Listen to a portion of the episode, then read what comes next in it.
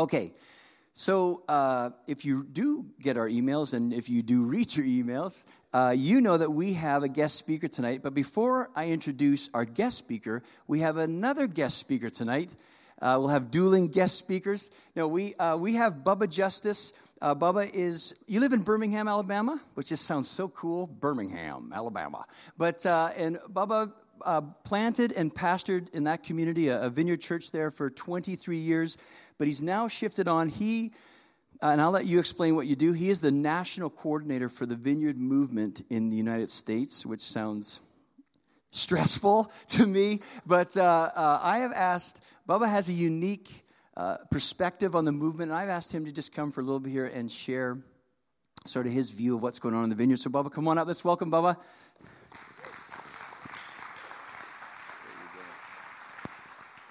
Man, it's an incredible privilege to be with you tonight. Uh, and uh, I, I want to brag on you guys in just a moment, but just also give you a bigger picture of what the vineyard's like in the U.S. and the world. So I want to share with you 10 things you may not know about the vineyard. Number one, we have vineyard churches or mission efforts in 102 nations around the world. The U.S. has 589 congregations. We have congregations, number three, that speak in English, Spanish, Korean, Mandarin, Cantonese. That t- tomorrow, when they have church services, will have these different languages and others. One out of every, number four, one out of every six vineyard senior pastors is non white.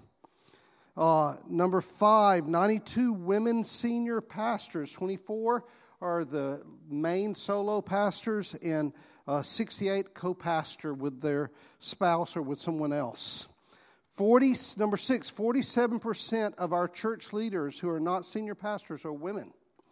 Uh, number seven, uh, Vineyard wrote a song, released an album uh, recently, and one of the songs on there is All to You, Jesus. It is streamed 497,000 times on Spotify. The geographic center of the vineyard in the United States is in uh, central Ohio.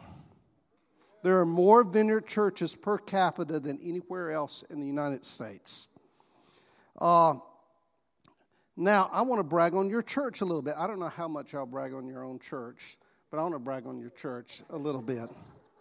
Your church is in the top 4% of vineyard churches in generosity in the United States. So I just, yes, that's great. Your church is almost in the top 10% in attendance in the vineyard churches in the United States. And then I'll give you a couple of bonuses just about your church. Uh, your very own J.T. Meyer wrote Slow Kingdom Coming and it has been added to the largest Christian Spotify playlist in the nation. And, and then just on, on uh, Danny and Penny, just bragging on them, they are the leaders. They're, I, I don't know if everybody knows this, but they're the regional leaders. Vineyards divided in the United States into 16 regions. They're the leader of this region in central Ohio, which is one of the most influential regions uh, their work in missions and the ministry of the Holy Spirit uh, is leads the nation. I mean, Phil, you, you'll hear in just a moment. Now, we're talking last night and talked about how much they've influenced the Vineyard movement. Your pastors for these past number of years. I know that about in 2000, I came to a conference at Columbus, and they presented their message on the gospel of wholeness, uh, and it's one of the most influential teachings and the manuals that I got in my counseling ministry as a pastor. Uh, and so just really appreciate you and your church and want to thank you for what you do for the Vineyard movement. Thanks. Thank you, Bubba. All right. Our next guest speaker, he's got a two minute rebuttal to what Bubba just said. No. so, uh, uh, like Bubba was saying, Danny is the regional overseer. Of, we have a region here, the Great Lakes East. I don't know how many p- churches are in that. About 50. And we just came off a uh, two day retreat where Phil, uh, Phil Chorlian, was our guest speaker, and it was awesome. Uh, Phil is the uh, both planting and he uh, is pastoring the North Jersey Vineyard Church in. Oh, someone just. I don't know how to read that. South somewhere, New Jersey. I had Teterboro, but that's not right, is it? South. is that your handwriting? Oh no, I just. Oh, I feel bad now because I just. I feel. Oh no, what he said. South Hacky Sack. Hacky Sack. Okay, I'll just stick with he is a pastor in the northeast region of this country. He is on the executive team, which is uh, the, on the like the national board for uh, Vineyard USA, and he part of his current responsibility is heading up the healthy uh, church team, which I think is awesome. So, Phil, come on up. I want to welcome you here, uh, and uh, excited about what you have to share with us tonight. So, bless Thank you, Michael. Thanks. No, no, no problem. All right. Well, hey, it is good to be with you guys. Um, uh, Michael got my name right. That actually, most people don't get my last name right, so you got that perfect. So, so the town's not as important. We moved, we moved uh, about a year ago from Teterboro to, to South Hackensack, just about a mile, just about a mile away. Where uh, church is right outside of New York City. Um, uh, just about five minutes from the George Washington Bridge, if anybody anybody knows where that is. I have a little bit of a Jersey accent. I was a I was an actor back in my early 20s, so I had to get I had to work to get the regionalism out of my out of my voice, but it still kind of comes up every now and then. I've been talking a lot for the last couple days, so it might you know a little tired. I might might have it come back uh, some more, but uh, but it is it is really good to be with you guys. Uh, I'm uh, you know, it's just, it's just so much fun to, to just kind of, you know, travel around and get to see what God is doing in other places. Um, and uh, as, as Michael said, uh, I've, been, I've been speaking at this, this regional conference. It really is, you know, just an amazing region. Like what God is doing in Ohio is just incredible. And, and I'm over this, this thing called the, the Healthy Church Development Team, where we try to figure out ways that we can just kind of help, help and strengthen the local church. Um, because you know we the Bible really makes it very clear, and uh, and we believe with all our heart that the local church is a really big deal. That the local the local expressions. I just think I mean the church. There's a concept is just really amazing. That that all over all over the world are these these local churches that that will be meeting. Just you know just I don't know, hundreds of millions, billions of people will be meeting uh, this weekend in local churches all over the world. And, and, and so I know that, you know, probably sometimes, you know, we just kind of get caught up in the, the daily, you know, going to church and the things that we do, and we don't stop and kind of realize what a big deal the local church is.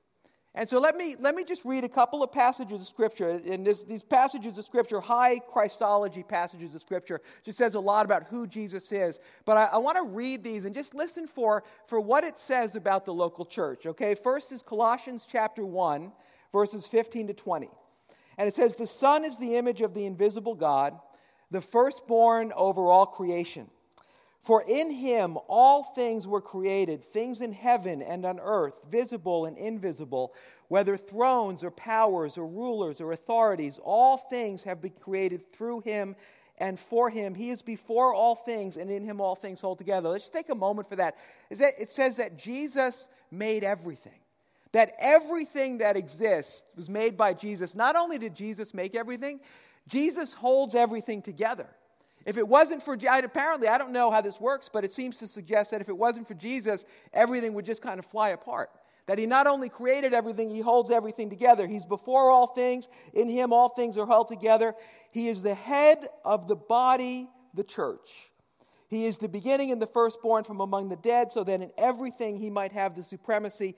For God was pleased to have all this fullness dwell in him, and through him to reconcile to himself all things, whether things on earth or things in heaven, by making peace through his blood shed on the cross. So just, I mean, just incredible things that are, that are listed out here about who Jesus is. All the fullness of the deity dwells in him. All things are reconciled, you know, in the universe, reconciling himself to all things, made peace through his blood shed on the cross. But in the middle of that, in the middle of all of this incredible stuff about who Jesus is, it says he is the head of the body, the church.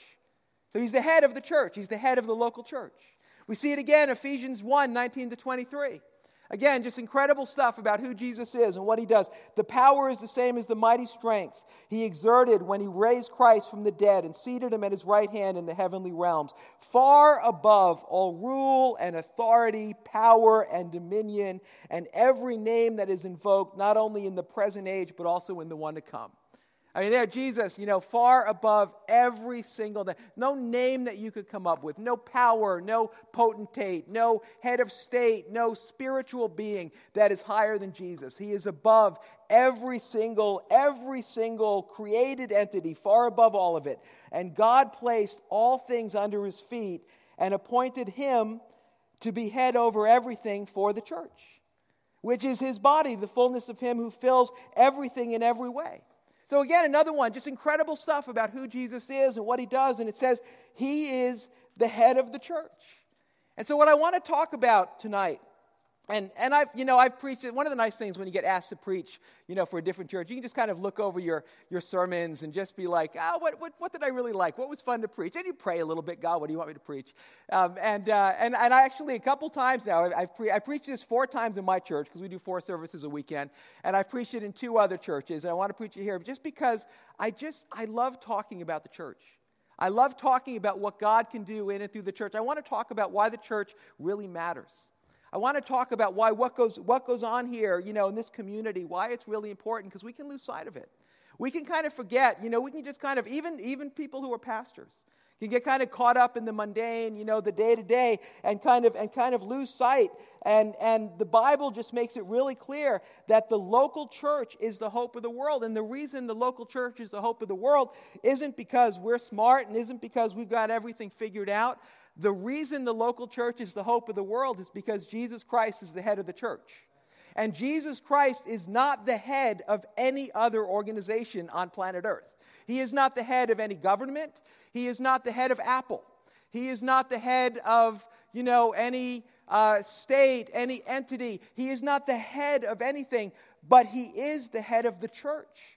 And so, Jesus, who is the one who created all things and who holds everything together, he is the head of this thing that we call the local church. And so, therefore, this thing that we call the local church is really important and it really matters.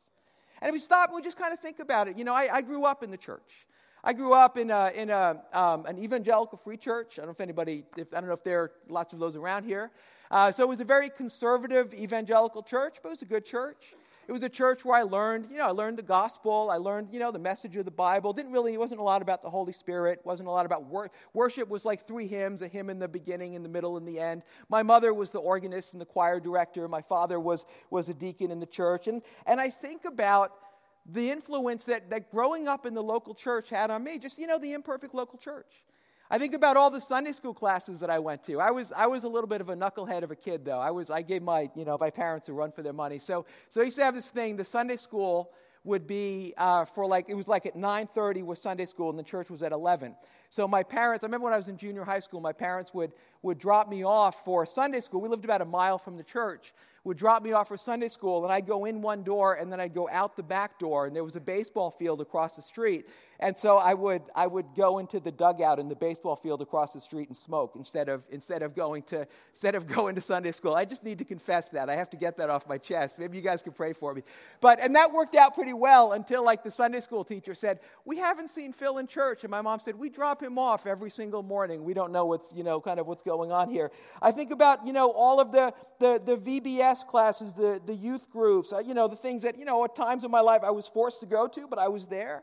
I remember being 14 years old, and my, my, my church, we, we would do, uh, they would do this kind of like evangelical confirmation class. And, and so when I was in, I think it was eighth grade, so I was 13 maybe, uh, there were about five other eighth graders. And so we, for a few weeks, would go in the afternoon and we would sit with the, with the pastor, with the senior pastor.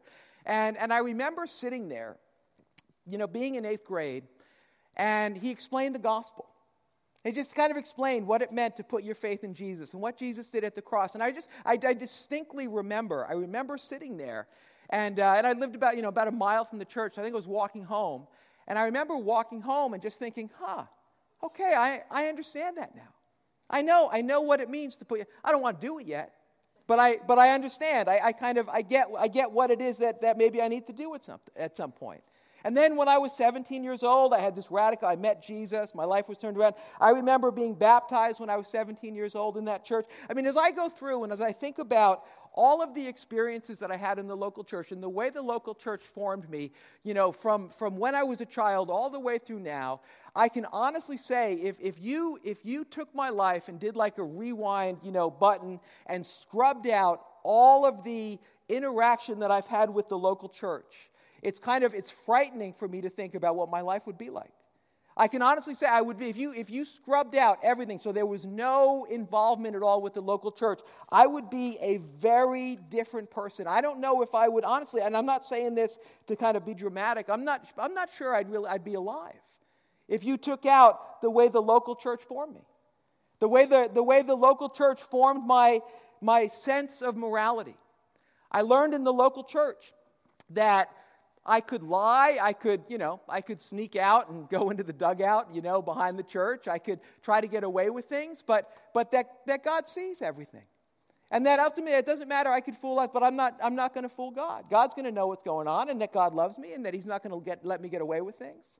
I learned that there were consequences to actions. I, you know, I learned in the local church I learned that, you know, sin might be fun for a season, it might be fun for a little while, but it's but it's like a little, you know, it's a little bit of pleasure followed by a lot of pain. I learned that that there are there are consequences, that it's a bad deal. It's in the local church that I learned about the power of forgiveness. I learned, you know, just praying that, you know, forgive us our sins as we forgive those who sin against us.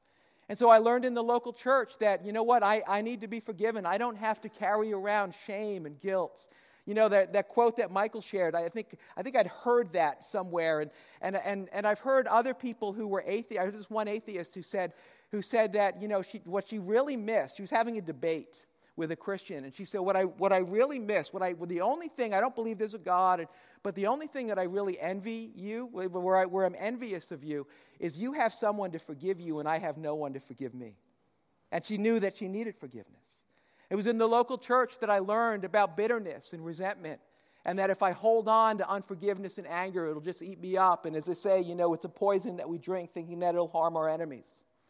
It's in the local church that I had a, I had a sense of purpose instilled in me. I was told all throughout my life, I was told that God loved me and had a wonderful plan for my life. And so I was, I was given this message all throughout my life. I had this message that was reinforced to me over and over again that I was made on purpose for a purpose. And that's a, that's a big deal. That's a really big deal for, for a kid kind of growing up, you know, going through life, making decisions, being told, you are made on purpose for a purpose. And there are a lot of people, more and more people, people who do not live with that.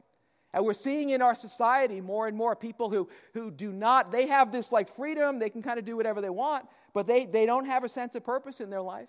Somerset Maugham, who was uh, an author, uh, he was a really huge author in the, in the beginning of the 20th century. He was a British playwright and novelist. He said this, just, you know, very honestly. He said, if one puts aside the existence of God and the survival after life is too doubtful, one has to make up one, one's mind as to the use of life.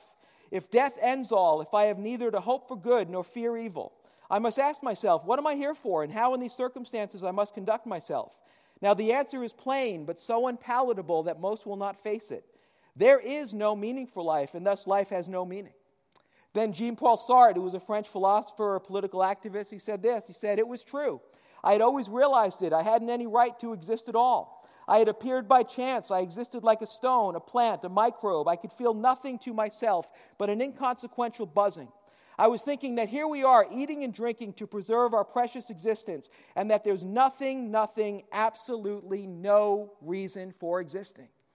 But I was told God loves me and has a wonderful plan for my life. I was told that I exist on purpose for a purpose. I have four kids. My, my son's 24, he's out of college, daughter 21, she's in grad school. I have twin 17 year olds. And so they're seniors in high school. And so you can imagine over the last few months, there's been a lot of talks about what colleges are we going to go to? What are we going to do for our future? And there's, you know, I mean, it's a stressful thing for like a 17 year old to have to figure out like where they're going to go to school, what they're going to study. We have sent non refundable deposits to two universities that my daughters currently now have no plan on attending. Uh, I'm hoping that that's the end of it. I'm hoping we won't be sending any more non refundable deposits to other schools that they don't want to go to. But all throughout, for all of my kids, and especially I've just noticed it, I've just seen it again and again with Sophie and Lily, that as they, as they have struggled with decisions and as they have thought about what to do, my wife, just over and over again to the point where like my kids might give a little bit of an eye roll when she does it because she just kind of says it over and over again. We'll just say like hey you know what? You need to pray about that. You need to pray about it because god has a plan for you.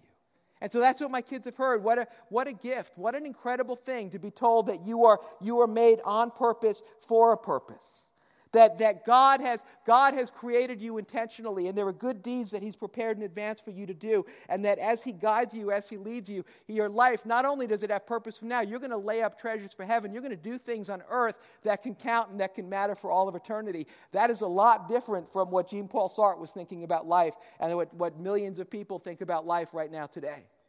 I think about, you know, so many people, their dream is to travel. So many people they say, "Oh, if I just hit the lottery or oh, if I retired, I just I would just love to travel."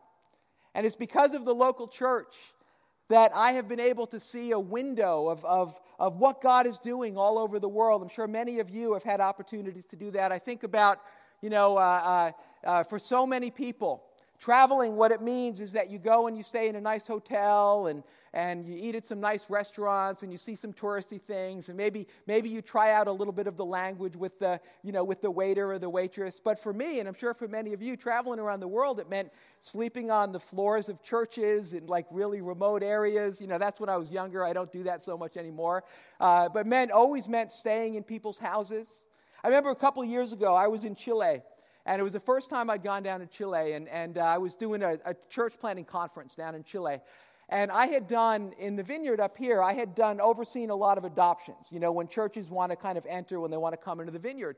And, uh, and so they were getting ready to adopt two churches into the vineyard. And so they said, Hey, we know you've done some adoptions. We're going to have a, have a dinner with all the leaders of the Chilean vineyards and these two couples that want to plant in, uh, adopt in. And so would you just come and share a little bit about the process of adoption and what you've learned? And I said, Okay, great. So we're sitting, you know, we're sitting just, we're in, we're in Santiago, Chile. We're sitting in the backyard eating the most incredible steak, drinking the most incredible wine, sitting with these people. I didn't really know anybody. I had just met met people just recently. And so it was time, it was time for us to, you know, kind of transition and start talking about the adoption. And so I said, hey, let's, let's go around the table and let's just say, you know, what it is we love about the vineyard. What it is that we love about our tribe. And, you know, we're just from, you know, they're from Santiago, Chile, is like the other side of the world, you know. And, and they're going around the table, and everybody is talking about what they've experienced and, and what, they've, what they've experienced in the local church, you know, the tribe that we call Vineyard.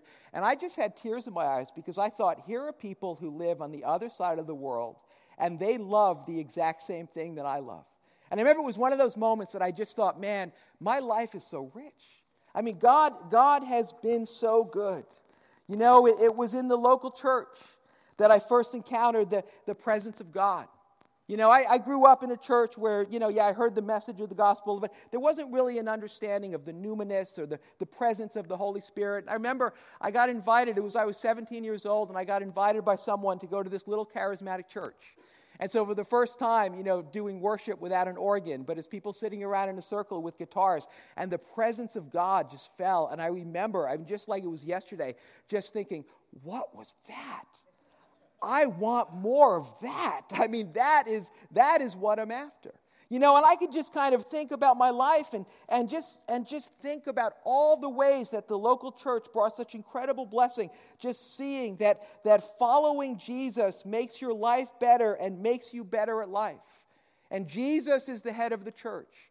And that's the, that's the message. That's what we've been given. And we live in a time right now where, where more and more people don't value the church. We live in a time where more and more people, they, they don't understand the, the influence of the local church. They don't understand the importance of the local church. And maybe sometimes we don't really understand the importance of it. You know, they, they did this study recently uh, that I was reading about, about church attendance in the United States. And, and so uh, they did a survey, and it was, it was stated that, that 40% of people go to church on a Sunday in the, in the United States, or go to some kind of religious services. But they were saying that's probably what's called the halo effect, which means people kind of give the answer that they think they should give And so the answer is probably, probably more like 20%. You know, I live in a part of the country where I think it's significantly less than that. And so here's, I mean, just something for us to think through. There are negative consequences for our towns, for our cities, for our country as the influence of the local church becomes less and less. There are a lot of negative consequences. There are a lot of things that Americans take for granted as American values, as democratic values, as, as progressive values that we don't understand have their roots in the church. That we think this way, we have these things because of the influence of the church. Let me give you a couple of examples. See, it's the church that provides the strongest argument for the dignity of individuals and for human rights because we are created by God before, before anything else. And so we get that in the church. We get that from Psalm 139, you know, verse 13 to 14, among other places, where it says, You created my inmost being. You knit me together in my mother's womb. I praise you because I am fearfully and wonderfully made. Your works are wonderful. I know that full well. See, we think that this, like, you know, dignity of everyone and freedom, that this is a progressive value or a democratic value. No, it's a biblical value, it's a Christian value. And this thing of like of caring for people. This is something, you know, there, there were no hospitals in the Greek and Roman world. Sick people, you know, in the Greek and Roman world, if somebody got sick, if there was a plague or something, people would just kind of die in the streets. Mercy was seen as a weakness. Mercy by philosophers, it was, it was just seen as something that was a weakness that was beneath you. This, uh, this, uh, this Roman emperor known as Julian the Apostate in 360 AD, he said this uh, about Christians. He said, Those impious Galileans not only feed their own poor, but ours also. I love that phrase, impious Galileans. If anyone's going to form a band, that would be a great name for a band. Impious Galileans not only feed their own poor, but ours also. Whilst the pagan priests neglect the poor, the hated Galileans devote themselves to works of charity. So, so Roy Porter, who wrote this book, he's not a Christian. He wrote the book, The Medical History of Humanity. And, and what he says in this is that Christianity planted the hospital. Because before Christianity, before the influence of the local church, there was people thought the way the Greeks and Romans did. There were no hospitals. And so now we have this value of caring for the poor, caring for the sick. We got that from the church. Another example, you know, in England, when it eradicated slavery, the horrible scourge of slavery was eradicated in 1807. There was a man named William Wilberforce, and he was a Christian. He's someone who powerfully met Jesus. And he was the one for 20 years who said over and over again this, this slave trade from Africa is an absolute scourge. It has to be stopped. And for 20 years, he fought against it. And so his, his biggest opponent was the utilitarian philosopher David Hume, whose argument was that, was that, well, because blacks were inferior, it was okay to enslave them. But William Wilberforce came back and said, no, that is not true because every single human being has unsurpassable worth because they're made in the image of God. And so, after a 20 year battle, slavery was eradicated in England, and then 50 some odd years later, followed in the United States and other places. But it was the message of the church, it was the value that was given from the church that led to that. Even Martin Luther King Jr. So, we don't understand that Martin Luther King Jr., he was someone who was formed in the church. He was a pastor. He was a man of God. I mean, if you, you know, read his, his, uh, his, his letter from, what is the, the, the, the book? Letters from uh, the Montgomery jail. And he talks about just a moment where he was ready to just give up, where he's getting death threats and, and calling in bomb threats and, you know, things are, he's worried about his wife and his family. He's ready to give up. And he says, sitting at the table as he's praying, God, I don't know what to do, the presence of God came upon him. And that's what gave him the strength to keep going. And he said this He said, If any earthly institution or custom conflicts with God's will, it is your Christian duty to oppose it. You must never allow the transitory, evanescent demands of man made institutions to take precedence over the eternal demands of the Almighty God. And so, just, I mean, I could give you example after example after example of how all of these things that we think, like, oh, these are great things, these are great values, they came from the church. You know, let me give you, you know, just a, a couple, couple of other examples.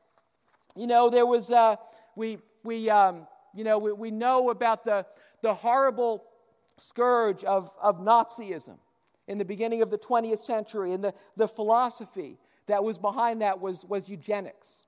And eugenics was this, was this belief that only the strong should survive. And so that we should genetically just kind of just kind of weed out, you know, the weak, and that's why there was the Holocaust and, and the genocide with Jewish people and others. And what, what I didn't realize is that eugenics, this philosophy of like, well, let's have, you know, the Aryan nation and only the only the, you know, the pure, you know, just, you know, perfect genetics, that almost took root in the United States. That it almost took root in the United States. And a lot of the people that we have, you know, names that we have of like on big buildings and, you know, that uh, the cities are named after, kind of got caught up in this. And so some of, the, some of the proponents of eugenics in the earliest 20th century, it was funded by the Carnegie Group, the Rockefeller Group. Members included Alexander Graham Bell, the president of Stanford at the time, and Margaret Sanger, the founder of Planned Parenthood. And, and, uh, and, and if it wasn't for the local church, if it wasn't for the local church that rising up and saying, no, every human being has value, the weak are to be loved and cared for, not euthanized. See, the local church, all through history, has been the only organization that consistently says every single person matters. So I want us to think about the influence of the local church. I want us to think about what it is that God has called us to do, what it is that He's called us to be a part of. Because there's something in the local church, you know, if, if, if every single human being began to follow the teachings, one, this one specific teaching of Jesus, if every single human being did it, everything would be different. And you see, the thing about with the message of Jesus, the message of the local church, is it can, it can inspire like nothing else. You know, governments, governments can't inspire. I mean, so many people are just really, you know, caught up, excited about government. Governments certainly have a place, they have a God given place, but governments can't inspire. What governments can do is governments basically, they can tell you how bad your behavior can be before you get put in jail. I mean, that's basically, governments don't inspire. They just tell you, like, okay, well, you just kind of live your But if you start going, like, below this, we're going to have to put you away and kind of take you away from everybody. They don't inspire. You know, media doesn't inspire, schools can educate, but they don't inspire. But Jesus said this this inspires. He said, Love the Lord your God with all your heart and with all your soul and with all your strength and with all your mind, and love your neighbor as yourself. And I love what it says. It says that, hey, listen, if you love God with all that you are, then you're going to be able to love your neighbor as yourself. You can't love your neighbor as yourself without loving God, and you can't love God without loving your neighbor. And so just imagine, imagine what it would be like in the world if every single person really started living this out. Think about how things would be different. You wouldn't need, you know, the, the hashtag Me Too movement because nobody would be uh, treating women the way that, that men have been treating women. You wouldn't need that. We wouldn't have to have these horrible discussions and things like what just would, came out of, you know, what happened in Florida. I mean, we wouldn't, we wouldn't need to have a police force. Right? I mean, we, the only reason we need to have a police force would be to direct traffic because everybody would be loving their neighbor as themselves and they'd be saying, no, you go, no, you go, no, you go. And the cop would have to say, well, one of you go and kind of direct. We wouldn't need to have lawyers. We wouldn't need to have courts. Everything would be different. If we, if we follow just that, that one thing that Jesus said, that we love God with all our heart, soul, mind, and strength, and, and we loved our neighbor as ourselves, we may say, well, that's crazy. I mean, that's idealistic, that's wonderful, but that could never happen. Things like that have happened throughout history. In the early 1800s, there was this, this revival that happened in the slums, of England through uh, John Wesley and the Methodist revival. And uh, things were really bad in the slums of England. I mean, the, the, the um, illegitimacy rate was like almost 50%. The crime was just completely out of control. And then this revival happened. Then God began to move and God began to work and things began to change. And so the illegitimacy rate fell all the way down to 3%. Crime was cut, you know, uh, by more than, more than half. Society was changed. And what people say, what historians say, is that if it wasn't for the Methodist revival, England would have had a revolution just like France had, but it probably would have been bloodier. It probably would have been worse. But it was the local church that kept England from having, from having a bloody revolution because the local church began to influence society. Robert Putnam, in the book Bowling Alone, he documented that religious Americans, Americans who were influenced by the local church, are more likely to give money to a homeless person, return excess change to a store clerk, donate blood, help a sick neighbor with housework or shopping, spend time with someone who's depressed, offer a seat to a stranger, or help someone find a job. Regular church attenders give almost four times as much to charity as their secular neighbors, and twice as many of them do volunteer work among the poor, the infirm, or the elderly. Is that because people who go to church are better than other people? Absolutely not. But it's because we have come into an organization, we have come into a body where the head is Jesus Christ. And because we start to get influenced by Jesus Christ, because our lives, we start yielding control to Jesus, our lives begin to change as we come under the power of the Holy Spirit. As I think what we need, what, what, what, what followers of Jesus need, is we need to kind of rise up. And we need to realize, like, what God has given us. And we need to realize what's possible. Jesus said this in Matthew 16, 13 to 18. Or it says, it says, when Jesus came to the region of Caesarea Philippi, he asked his disciples, Who do people say the Son of Man is? They replied, Some say John the Baptist, others say Elijah, and still others Jeremiah or one of the prophets. But what about you? He asked, Who do you say I am? Simon Peter answered, You are the Messiah, the Son of the living God. Jesus replied, Blessed are you, Simon, son of Jonah, for this was not to reveal to you by flesh and blood, but by my Father in heaven. And I tell you that you are Peter, and on this rock I will build my church, and the gates of Hades will not overcome it. And what he's saying is like, listen, here's, here's what I'm going to do, guys. said this 2,000 years ago. On this truth, that, that Jesus is the Christ, the Son of the living God, upon that, upon that truth, he says, I'm going to build my church. And upon that truth, I'm going to start communities all over the world. And I'm going to inhabit these communities. And my spirit is going to dwell in these communities. And you know what? The, the, the, gates, of, the gates of Hades will not overcome it. You know, here's the thing. One of the reasons I think sometimes why, you know, things can be kind of hard in the church is because there's no other institution, there's no other organization that Satan opposes. You know, Satan doesn't oppose like Apple. You know, I mean, he does in that he's like against human flourishing in any form, but he doesn't specifically oppose. He opposes the church because of, because of what it is that God has given us, because, because of what it means for us to be part of his body, for what it means, the message of the gospel that has been entrusted to us, the power of the Holy Spirit that has been poured out. And what he says is that, you know what, I'm going to have these communities, and upon this rock, I'm going to build this church, uh, build my church. And there are communities that are all over the world. And we worship followers of Jesus. We worship in lots of different ways. Some wear robes, some have bells, some have electric guitars and drums, or, you know, all sorts of different ways. But we gather around the central idea that Jesus is the Christ, the Son of the living God. And He is the head of the church. And we have been, especially at a time right now, when so many, so many people are looking for answers where it just seems that like every day we read the news, every day we see what's going on, it just seems like everything is being shaken over and over and over again. We need to realize that what we do here really matters. We need to believe that we are the hope of the world. And I think we're, you know, I don't know what the next, you know, 10, 20, 30 years are going to look like, but why can't there be some, some incredible move of God? Why can't there, why can't there be something as, as, as we realize what it, what it means for us to follow Jesus, what it means for us to be the local church, what it means for us to be filled up and sent out, as we, as we really start to get a conviction and just say, like, you know what? My neighbors, the people all around, they are, as the Bible says, without hope and without God in this world. And I want them to discover the wonderful things that I found in Jesus. I want to see them begin, begin realizing that, that, that, that they were made on purpose for a purpose. I want them to begin to realize that, that, uh, that, that you know, Jesus, Jesus makes life better and makes us better at life. I want them to experience the good things that I've experienced. And I just, I just believe that God is, that God is doing something. And I think that God is, is just kind of stirring us. And I just want to, I just wanted to deliver this message to you guys. I know a little bit different talking about, you know, historically things that God has done. And, but I, I just felt I was supposed to just kind of share this with you guys.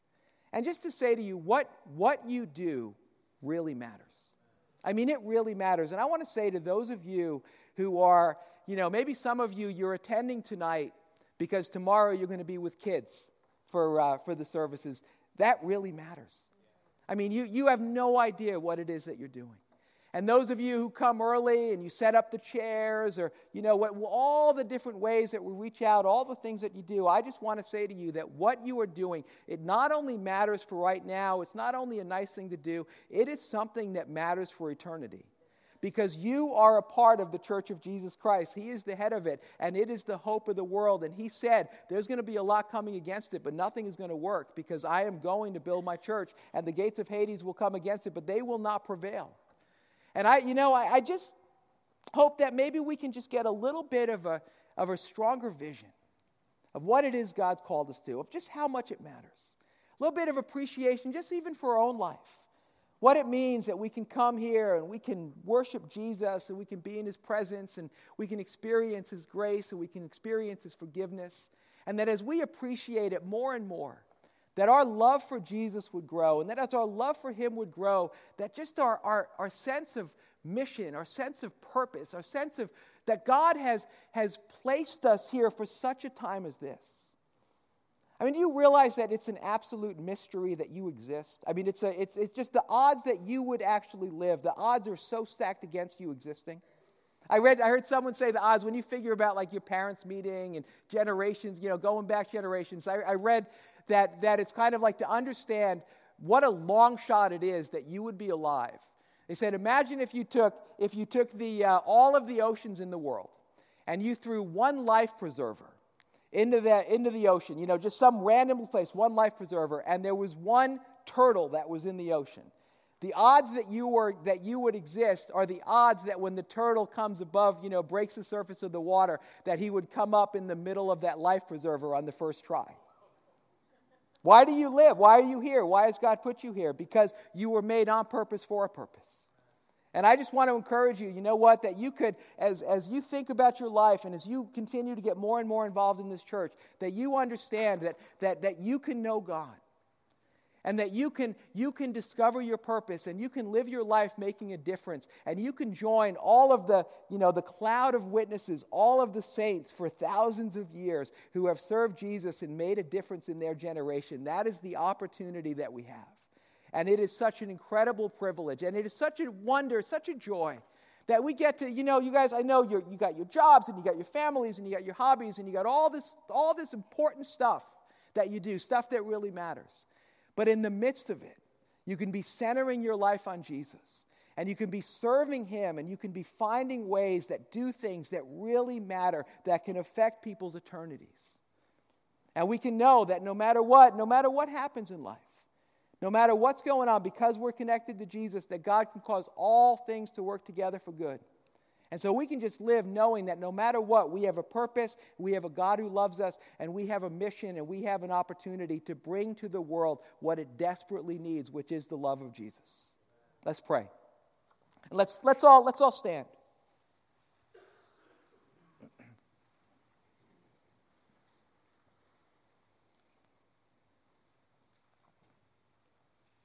Come, Holy Spirit. God, I just, Lord, I bless your presence here. God, I thank you for this church. God, I thank you for what you're doing in it. I thank you for what you're doing through it. And Holy Spirit, I pray that you would just come right now and that you would just begin, Lord, to fall on us to fill us, to strengthen us. I just get this sense right now that, that some of you, you, you know that you have a calling on your life. You know that there's like a specific thing that God has really spoken to you, that some kind of ministry, something that, that, that He's communicated is, is on your life. And for whatever reason, it's been kind of put off to the side. I just kind of see this picture of, of something like on a shelf. And I feel that maybe for some of you right now, God is, God is saying it's time for that to come off the shelf. It's time, to, it's time for that to come off the shelf. And maybe, you know what, there was this thing, maybe even for years, you've just tried to kind of put it out of your mind, but you just, you can't, you can't get it out of your mind. Because it's something that God has called you to. And it's a good work that He started in you, and He's going to finish it. And so, Lord, I just, I just bless that, God. I pray that you would God, that you would just awaken callings right now. You would awaken callings. And so I don't know, I just feel like there's someone that you've really just felt like God is, God is calling you to be involved in helping to, to, to rescue people who are being trafficked. And you know, how, what does that look like? How do I do that from here? But, but that is something that God has really put on your heart, and it's something that God has put on your heart, and it's the way that Jesus wants to manifest his justice through you. So, Lord, I just, I just bless that, God. I bless that vision. I bless that dream. I think there's, I think there's, there's someone here, maybe more than one person, where you've just been kind of wondering about planting a church. It's something that's just been kind of stirring up in you, wondering. And, and, and I think maybe even, maybe even right now, the Lord is just kind of confirming that to you. That He's, he's calling you to plant the church. He's calling you to, to create one of these Jesus communities that, G, that He's the head of.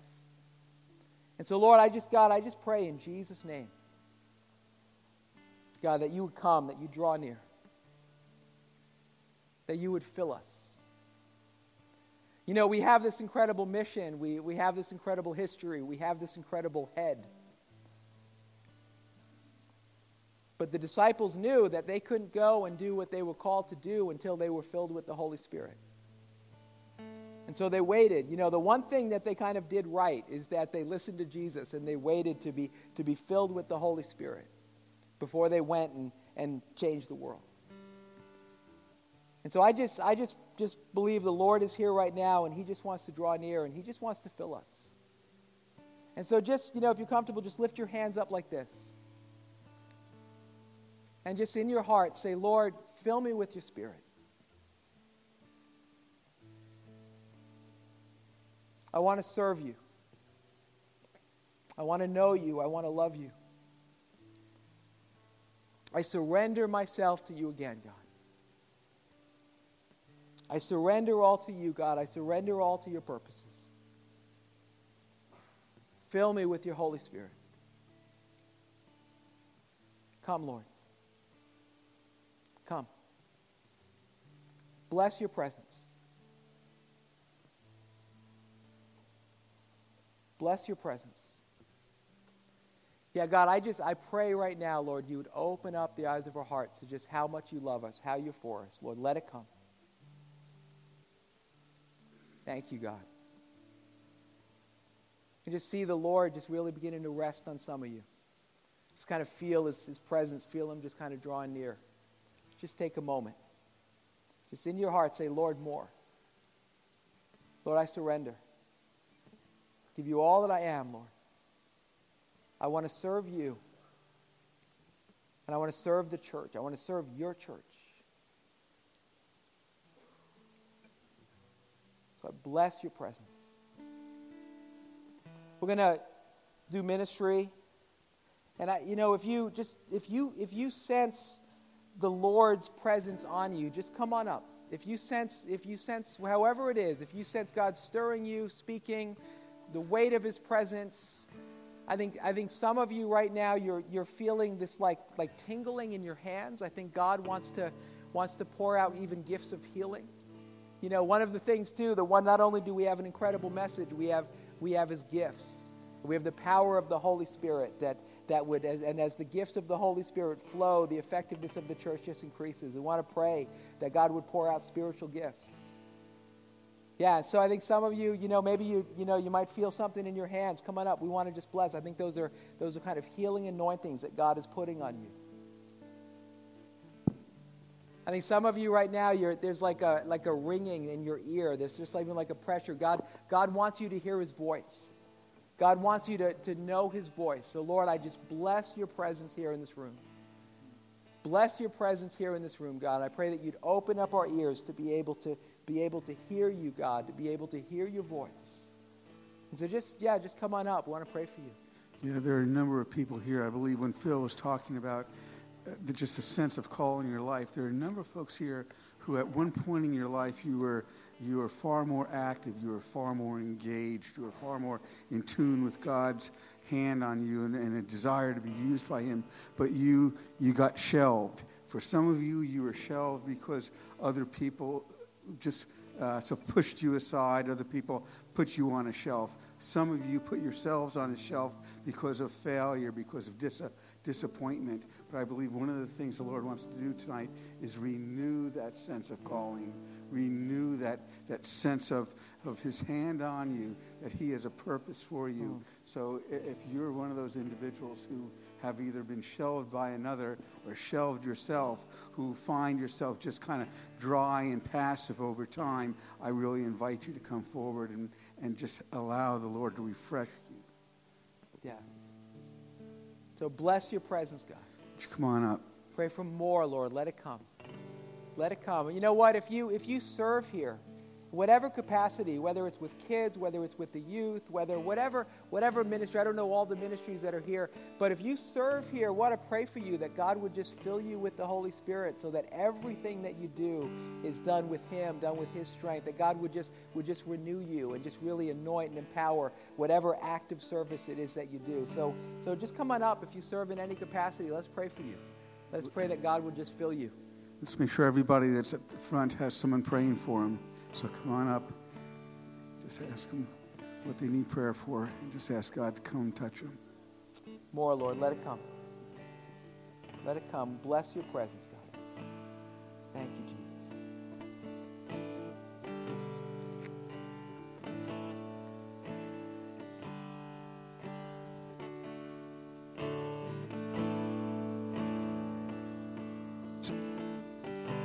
Use some more prayers, a number of more. Come on up? We have a number of people over here. Still have some people on this side over here. So if you're part of the church, just come and ask God to use you as a conduit of His love and His power.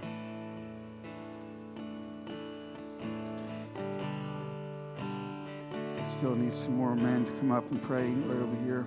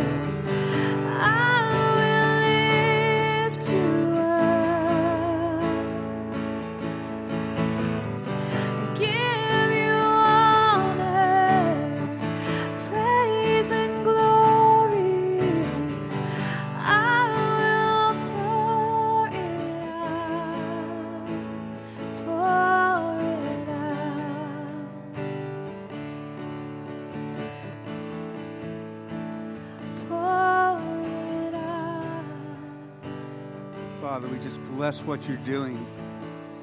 We just ask you to open heaven up, Lord. Just open heaven up. Just allow there to be broadened vision, increased vision, new vision. Lord, just speak to your sons and your daughters. Speak of the, the high calling on our lives, the purposes for which you've, you've created us. Lord, draw your sons and daughters back into the plans that have been forsaken, the plans that have been stolen. Come, Holy Spirit, release, release us as individuals, release this church into your purposes, into your plans, filled with your spirit, with expectation of your power anticipation of your fruit. Come and use us, Lord. And all of God's people said, Amen. If you're getting prayer, feel free to continue. Otherwise, God bless you. Don't forget, if you're here newer to the vineyard, if you've never come back to the visitor welcome, just slip back there real quick. Let us say hi to you and get you your gift. We're glad you're here with us tonight. Hope to see you again.